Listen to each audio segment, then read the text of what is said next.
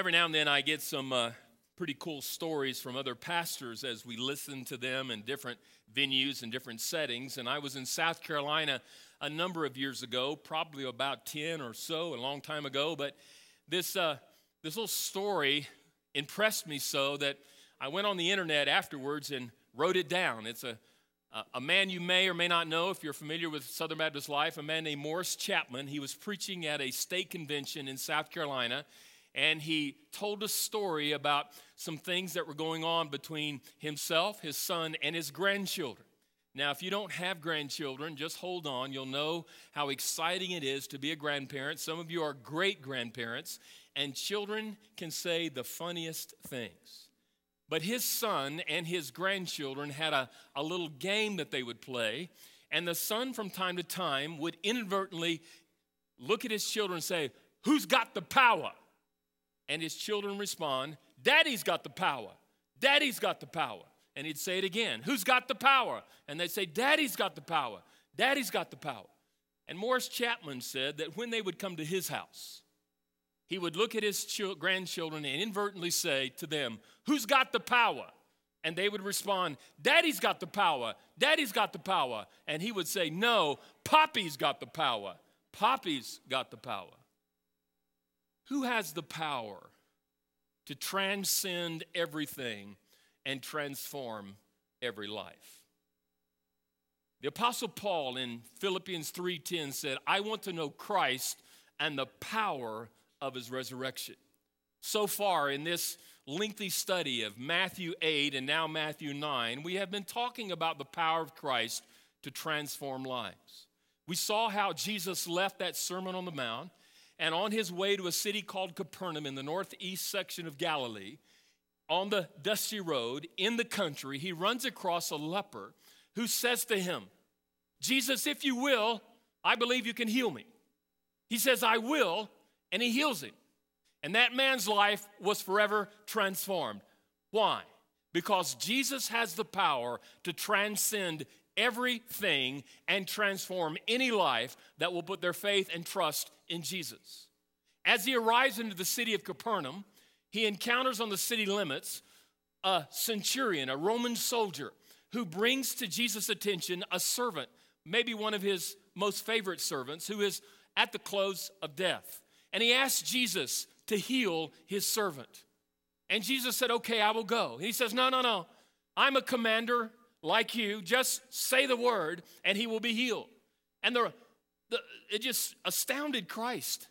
And he said to the people who were there, In all of Jerusalem, I have yet to see or to hear anyone that has this kind of faith. And he said, So be it. It is done as you request. And as the man turned, the Bible said, his servant was healed. That servant on that day and that Roman soldier on that day, their lives were forever transformed. Why? Because Jesus has the power to transcend everything and transform everyone.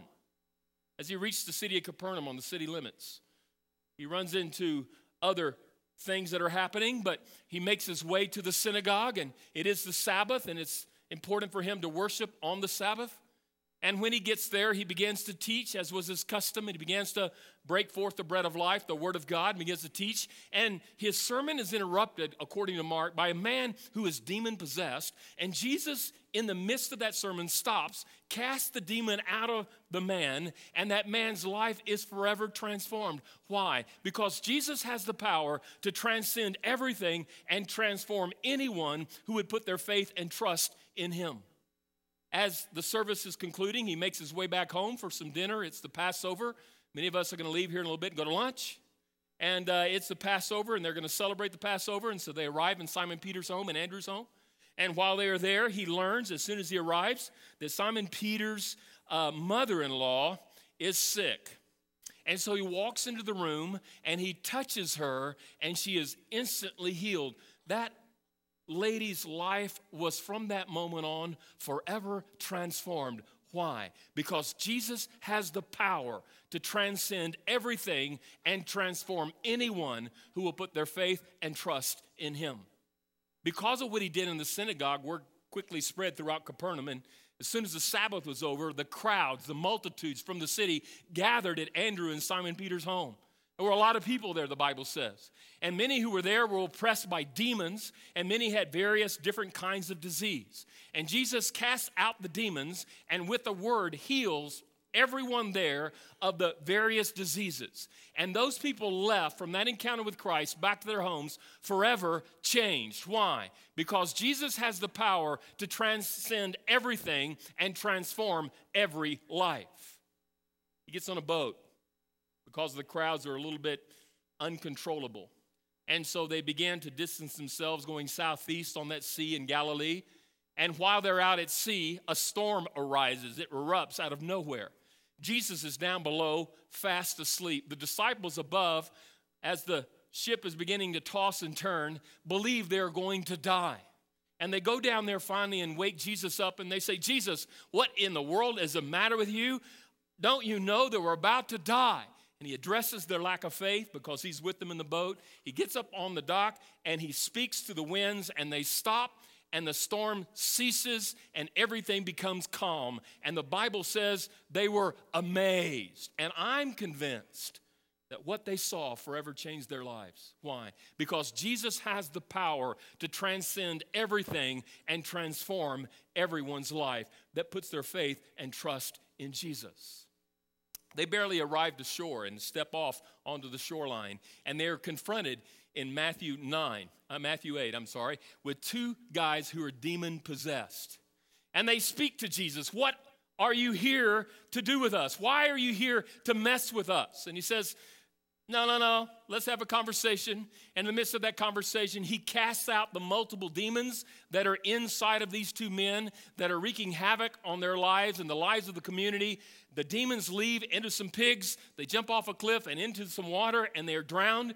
And Jesus tells those two men, because of the transformation that they have received, he wants them to go back to their hometown and display through their testimony the glorious power of Christ as a testimony to the community. Their lives are forever changed, and their testimony is forever a changing testimony. Why? Because of the power of Christ to transcend everything and transform everyone that puts their faith and trust in Christ.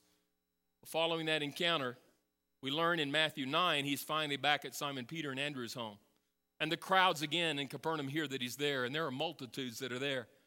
There are four guys who are carrying their friend or maybe their family member, we're not sure to see Jesus and they can't get through. What do they do? They improvise. They dig a hole in the roof and they lower their friend down. Jesus, seeing their faith, looks at the man laying in front of him and he says, Your sins are forgiven.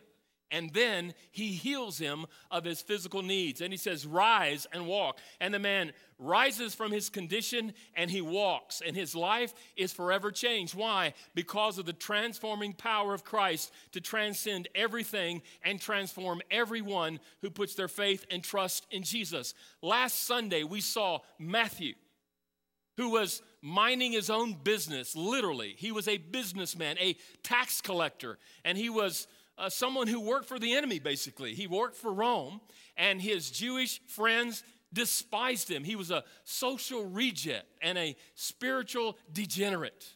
He knew it, they knew it, everyone knew it. He thought God was finished with him, but yet he had spent his life in the acquisition of power through wealth. And while he was minding his own business, Jesus seeks him out and invites Matthew to follow him. And Matthew, the Bible says, rose up from that position in which he occupied, left everything, and followed Christ. And in that fellowship of Christ, his life was forever changed. As a matter of fact, we're reading from the gospel account according to Matthew. That's him. And his life was never the same. Once he met Jesus and chose to follow Christ. Why? Because Jesus has the power to transcend the life of a sinner like Matthew, a social reject and a spiritual degenerate, and transform his life into a beautiful Christ follower, a disciple of Jesus, whom he would use in extraordinary ways. Today we're going to learn in Matthew 9, verse 18, about a father who's concerned about his daughter. She is close to death, he believes. And he is he's, he's beside himself.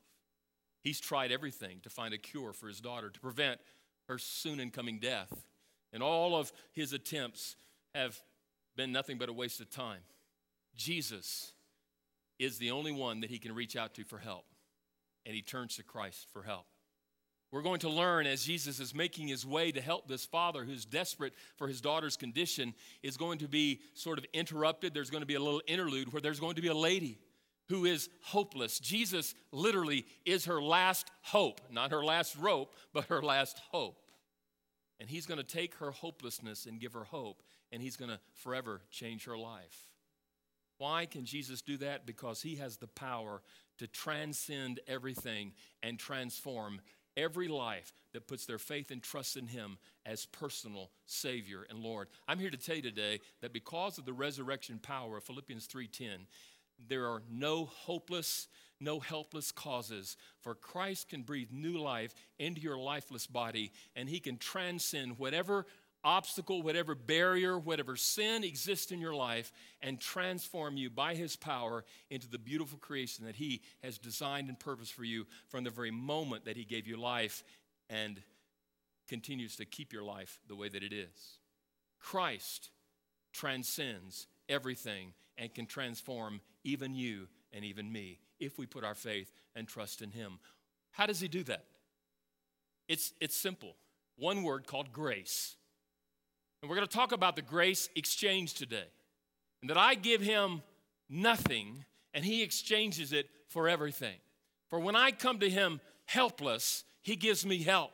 When I come to him hopeless, he gives me hope. When I come to him lifeless, he exchanges my lifelessness for life. He has and will give us sufficient grace that is more than sufficient to transcend whatever need we may have and transform our lives. It is literally the grace exchange in the power of Christ to transform our lives. That, in my opinion, is what Easter is all about the power of transformation.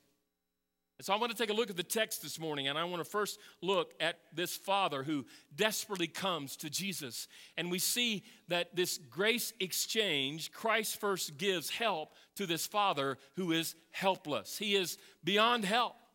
And he comes desperately in an act of a concerned father. And notice in the verse, verse 18, it says, Matthew records it, while he was saying these things to them, behold, a ruler came in and kept and knelt before him, saying, My daughter has just died, but come and lay your hand on her, and she will live.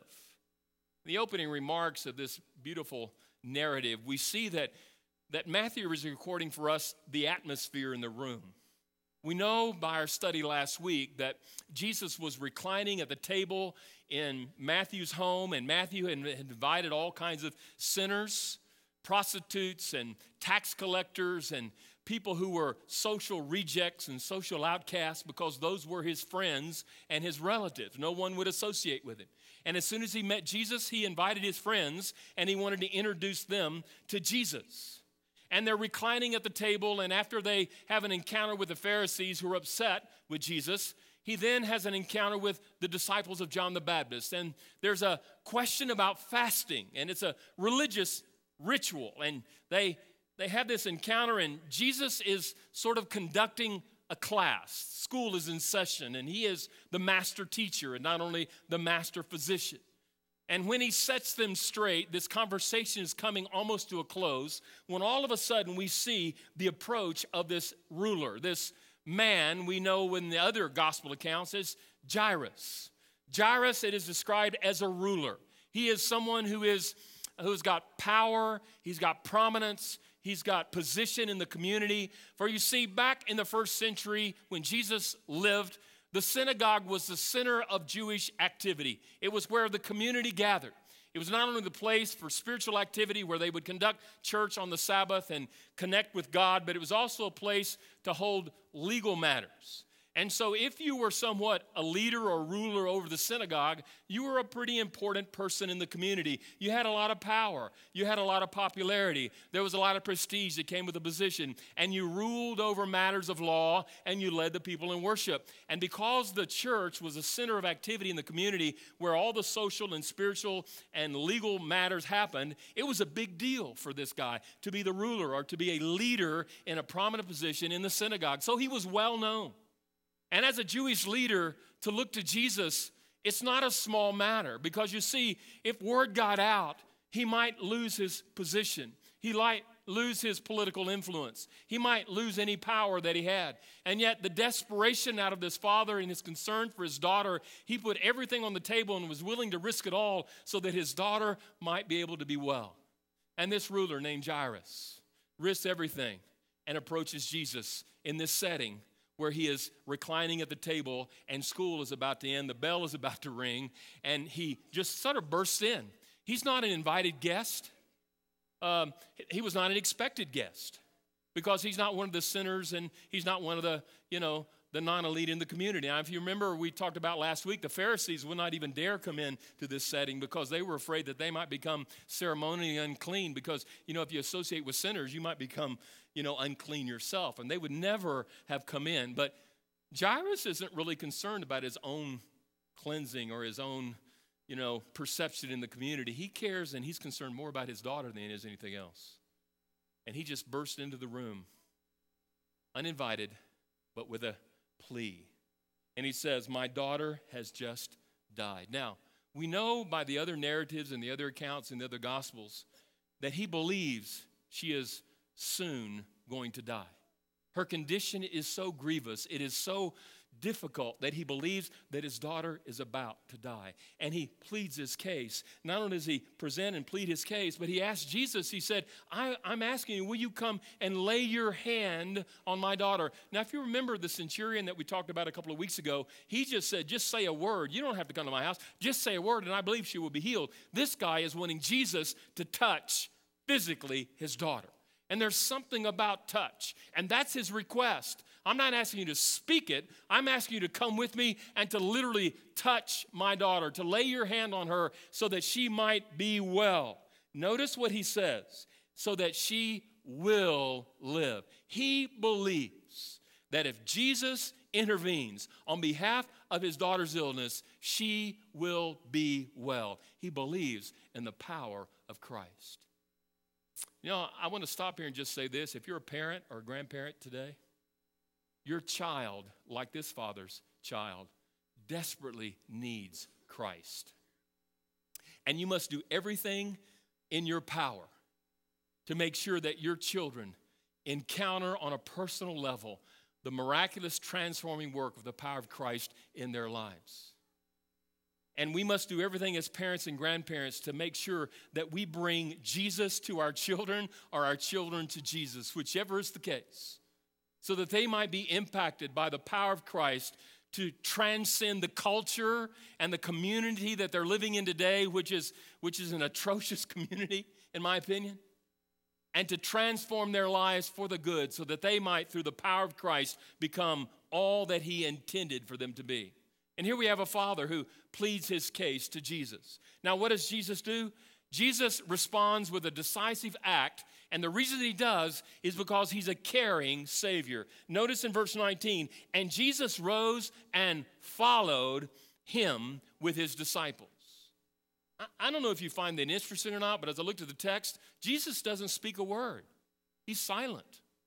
I mean, here's a father burst in on the scene and pleads his case and petitions for Christ to come. He communicates his faith in Jesus and he believes that Christ can heal him. And he listens to this plea, to this cry of this concerned father for the health of his daughter. And he just rises up. He doesn't speak a word, he is silent. But I think he also is sincerely concerned about her. That, that, that plea has, has struck a chord in his heart. And he hears this father's cry for his daughter. And because he is so sensitive to his need, he just rises up and he begins then now to submit to the request and he follows the father out the door, down the road, and toward his home. And we see here that the crowd is about to follow Christ as well as he's following the man. I think it's interesting that we see that this helpless father turns to Jesus in a time of desperate need, and Jesus, the compassionate Savior that he is, helps this man because he wants to help his daughter. You know, I, don't know about you and what your concept or concern or, or belief is about Christ, but Christ isn't insensitive to you. He knows who you are, He knows where you are, and He knows what your needs are. And He so cares about you that if you, by faith, will turn to Him and admit your helpless condition and look to Him for the help that is necessary because you have, you have tried all avenues in your life, desperately seeking some sort of cure, some sort of miracle, some sort of thing or something that you can do that will transform your life. If you will look to Him for the help that you need, He will help you for he cares for you and he's concerned about you. And he will come to your aid if you will admit your need. This father admitted his need, and Christ came to meet that need. I want us now to look at what happens after we've learned that Christ not only gives help to the helpless, but he gives hope to the hopeless. Now imagine this Jesus is walking, he's left the room, he's left the house, he's gone out the gate, and he's walking down the road, and there are many people who follow. It's not just Jesus and this father, but there's a, a crowd of people that's there because they're not about to let Jesus out of their sight. And as he leaves the house, this crowd from for Capernaum begins to follow him down the streets of Capernaum as they're walking toward this father who's concerned about his daughter. He, he, he's going with the man, and the crowds are following. And we learn as they are making their journey toward this father's house to heal this girl of her disease that something interesting happened. There's, a, there's an intermission here. I remember when you used to go to those four hour movies and there was always an intermission. Remember those? Anybody remember those? Anybody old enough remember those? I used to call that the bathroom break. You know, this is an intermission, but it's not a bathroom break. There's an intervention here in that there's someone who's going to intervene. There's a there's a, a moment of delay because there's a woman who has a desperate need. She has reached the end of her hope. And Christ is her last hope. And if Christ can't settle her condition, she will become hopeless. Take a look at the text in verse 20. Notice as Matthew describes her condition, and behold, a woman who had suffered from a discharge of blood for 12 years. There's a physical infirmity here that talks about the fact that this lady is hemorrhaging for how long? 12 years. That's a long time. A constant hemorrhaging. And there are no transfusions in this day. And so her body is having to make the blood as fast as she is losing it. And because she has constantly hemorrhaging, she is what the Bible calls ceremonially unclean, meaning that no one can come into contact with her or they too will become ceremonially unclean. She is not to be with her husband. She is not to be in contact with her children. She has lost the most intimate relationships of her life. She can't attend church. She can't go to church on Easter. There's nothing that she can do. She is cut off. She is ostracized. She is socially an outcast from the community that she loves for 12 years. And we learn in the other Gospels that she has spent everything she has to find a cure, and all of her efforts have fallen to nothing. And now we notice in verse 20, notice her courage, where it says that she came behind him and touched the hinge or the fringe of his garment. This lady has a plan, man. I like her. She's, she's got a plan. She's going to plan her work and work her plan. And she has a plan. And this is her plan I'm going to follow behind Jesus at some strategic point, I'm going to find my opportunity because I know there are mobs and crowds of people that are around him. And, and because I'm not, to, I'm not to be in public, I mean, I can't go anywhere in public, and I'm certainly not to, not to touch anyone. And if I can conceal my condition long enough so that no one will know my condition, then maybe I can undetectably work my way through the crowd and find my way to where Jesus is and just touch his garment. Just touch it. I'm not going to touch him, his skin, because I know that if I do, I might make Jesus' ceremony unclean, and I don't want to do that either. So I'm just going to touch the hem of his garment. And if I can do that, then I believe I will be well. She carries out her plan. I'm not sure how long she lurked in the shadows waiting for opportunity. But I'm convinced that she more than likely was there when Jesus walked out of Simon, Peter, and Andrew's home, and they were walking down the street, and she was looking for the opportune time to carry out her plan. And as soon as she found her moment, she mo- moved through the crowd, undetected, unobserved, and touched the hem of the garment of Jesus. Just reached out and just touched him. She didn't say anything, didn't draw any attention to herself. That was the main objective. She didn't want anyone to see her, much less know that Jesus, uh, you know, had healed her, and she was just going to touch the garment. That's it. And she carried out her plan. And we learn in the scriptures and the other gospels that the moment she touches the garment of Jesus, she is instantly healed. Wow. Can you imagine? 12 years dealing with hemorrhaging, and all of a sudden she just touches the hem of the garment of Jesus and she is healed. Notice what the scriptures say about her conviction. Why would she believe she could get away with such a thing? I mean, we don't see anywhere in Scripture this has ever happened before. Jesus has touched others, and they've been healed, and He's spoken words, and others have been healed, but no one has ever just touched Him and they've been healed. And I imagine in that crowd of people that are, that are closely snuggling in around Jesus, many are touching Him, but no one is healed except her. And so here we see where Matthew gives us an insight into what she's thinking in her convictions. For she said to herself, no one else, she didn't divulge her plot or her plan to anyone else because if she did, maybe they would prevent her from accomplishing her mission. So she kept it to herself and she believed, if I only could touch his garment, I will be made well. That word if is the largest two letter word in the English vocabulary. If, that is a condition that she believes must be met. If I, me, by myself, only, that word only means there's only one thing that I have to do, and only one thing. If I can only touch, just touch his garment.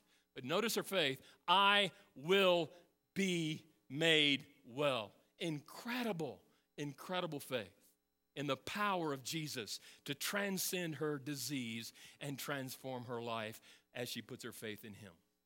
Notice verse 22, what happens. You know, she, she's successful. she walks through the crowd undetected, unnoticed by Jesus and the disciples and everyone. She reaches out and she touches the hem of his garment, and she is healed instantly. And as she takes her hand away, she thinks, I've gotten away with it. And I'm just gonna kind of go out like I came in, and nobody's gonna see, and nobody's gonna know. But Jesus knows. Because we learn by the other gospels that as soon as she touched his garment, power went out from Christ, and he knew it. And what happens? It says here, Jesus turned. That means Jesus is walking and he stops and he turns. Uh oh. And it says not only did he turn, but he sees her. He looks her in the eyes. Imagine her horror. She has gone undetected and unnoticed. She's carried out her plan. She's not supposed to touch anyone because she's unclean. She has touched Christ, who she believes is the Messiah. And now he has stopped, he has turned, and he's looking at her. They're locking eyes and eyes to eye. Now they're looking at each other, and he speaks to her. She's center stage. The spotlights are all on her. The crowd is gathered around, and now everyone is looking at her. It's exactly what she didn't want. And what does he say? He says, Take heart. So, words of encouragement from a compassionate Jesus who looks at this woman who's been dealing with this infirmity for 12 years. And he says, I don't want you to be preoccupied. I want you to just be at peace. It's okay what you've done. Don't worry about it. Let me encourage you. Let me, let me love you. Let me heal you. It's all right. And I think the moment he said, take heart, her, her anxiety level just went down. And she was at peace. And he says, take heart. And he says, daughter. He adopts her into the family. She's one of his disciples.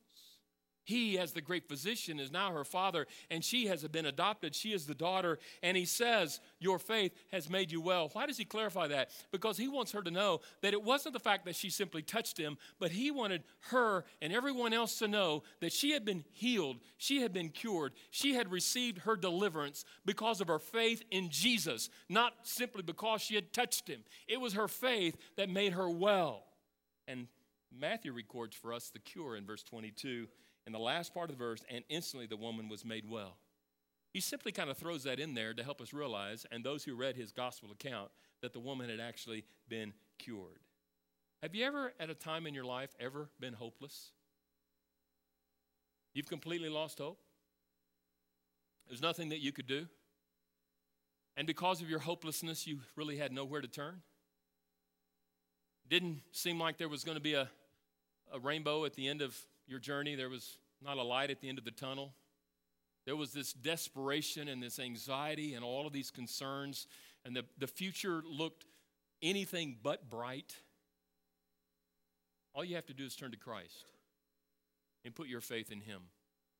And in His time, remember, it took her 12 years, and in His way, you too, like her, can find hope in your hopelessness.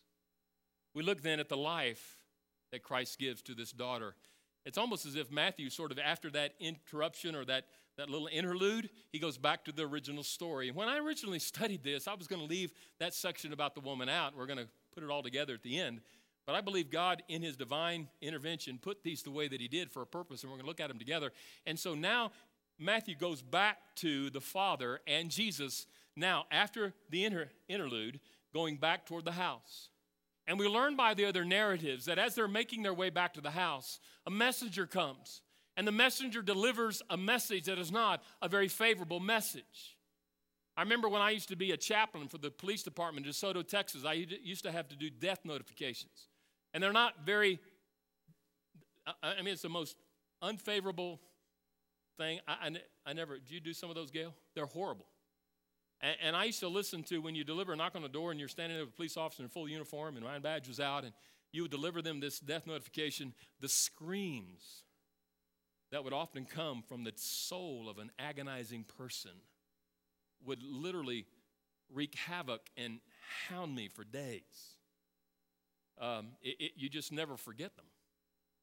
And this messenger brought a message to this father that his daughter had in fact died while he was gone. And I can't imagine the grief of the father and what came from his soul at that moment. But we know by the other gospels that Jesus turns to him and says, Don't lose faith. Don't lose faith. You know, it kind of reminds me of a best friend of his that died, and the sisters came. His name is Lazarus, and said he's died. And he says, Don't lose faith, ladies. Don't lose faith. I'm here. Because Jesus can transcend death and transform death into life. And so we see in the account, according to Matthew, verse 23, that because of the delay, and when Jesus came to the ruler's house, there was a delay. I don't know what you're waiting on, but there may be a delay. But just because there's a delay in what you need does not necessarily mean that he not, he's not active, that he's not intervening, that he's not working, because Jesus was always about his Father's business. And through that delay, they discover something when they come to the home. Verse 23 and they saw the flute players and the crowd making a commotion. The funeral had already started, actually. It had. And, and they, they sometimes took at least a week to celebrate the death of their loved one. And because of this guy was a ruler and he was prominent, he probably was pretty wealthy, they had already got some professional mourners to come. Imagine that, hiring professional mourners to come to your funeral. And they brought the orchestra with them. And they were playing songs of sadness and grief and loss and the family and the friends were wailing, and there was a, a loud cry because this little 12 year old girl had died. I mean, they were lamenting her death. And Jesus walks in to this whole scenario in which the memorial service has already started. And then he then demands something in verse 24. He says to them, Go away, for the girl is not dead, but he is sleeping. How would you like to be in a funeral service where someone walks in and says, Stop the service? They're not dead like you think they are. They're really alive. Now, Jesus is not saying that the young girl is napping, so don't, don't mistake that. She's physically dead. But he's saying to them, she is not dead as you suppose that she is, because I am the life. And because I am the life, I have come to infuse life into her. And notice now the reaction of the crowd in their disbelief, and they laughed at him. They laughed at him. This word for laughter is a word which means contempt. They ridiculed him. They were contemptuous against him. They, they criticized him. They, they mocked him. You are insane, Jesus. There's no way in the world. Remember, Jesus had not healed anybody or had not raised anybody from the dead until this point. They believed and they had seen in Capernaum that Jesus had healed, you know, many various diseases and had cast out demons, but to raise someone from the dead, well, that's just, ha, ha, ha, that's an impossibility, man. Let me ask you something. Have you ever told God that? That my condition, my need, my situation is greater than you, God? And so they laughed in disbelief. But notice the deliverance of Jesus, verse 25. But when the crowd had been put outside, he went in and took her by the hand, and the girl arose. Jesus assumes authority over the crowd and he pushes them out. You're gone, dude. Everybody's out. And he just takes command. And in his authority, he walks over to the little girl and he touches her. He does exactly as the Father had requested. Not a word, a touch. And he touches the little girl, and life is breathed into her lifeless body, and she rises up. And as he presents her to the family that is in the room and the disciples that are there, and as they walk out into the courtyard where the mourners had been previously mourning her death, she is now alive. And the Bible says that reputation about what he did spread throughout the region, as it should. So here's how we put it all together. We started out the message with a, with a passage that the Apostle Paul wrote in Philippians 3:10, where he says that I may know Christ and the power of his resurrection. That I may know Christ and the power of his resurrection. I'm convinced Easter is not just something we celebrate, it's something we possess. It's something that should be ours.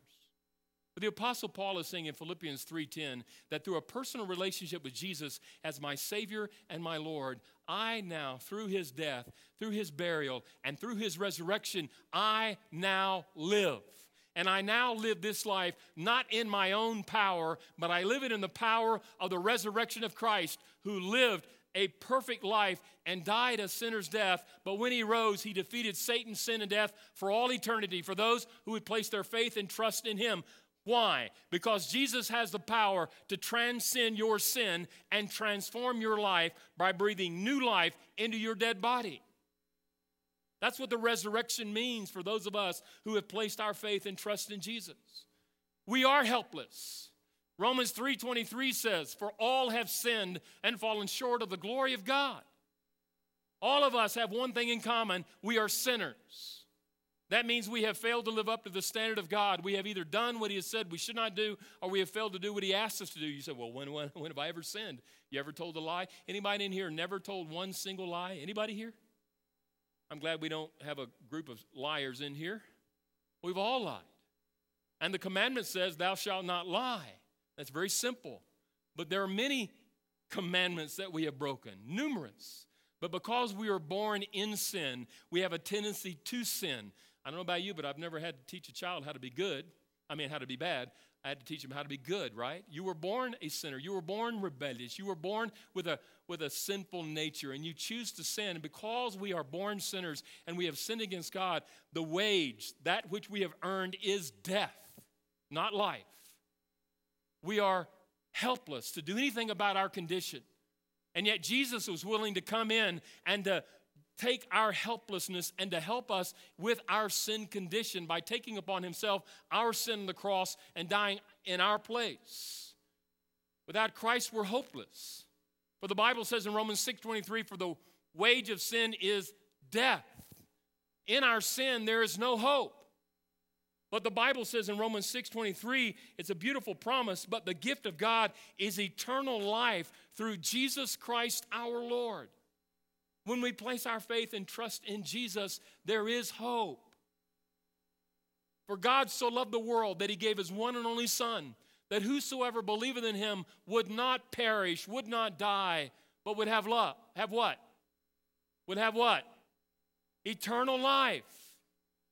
For God so loved you that he gave his one and only Son to die on the cross for you. So that as you place your faith and trust in him, you would have and know the power of the resurrection, and you would have not only life in this life, abundant life, but eternal life with him in heaven. He gives life to the lifeless when we put our faith, trust, and hope in him. So I ask you, have you today, or can you today, say what the Apostle Paul said? I want to know Christ and the power of his resurrection. Do you know the power of his resurrection in your life? Has he transcended your sin problem and transformed your life?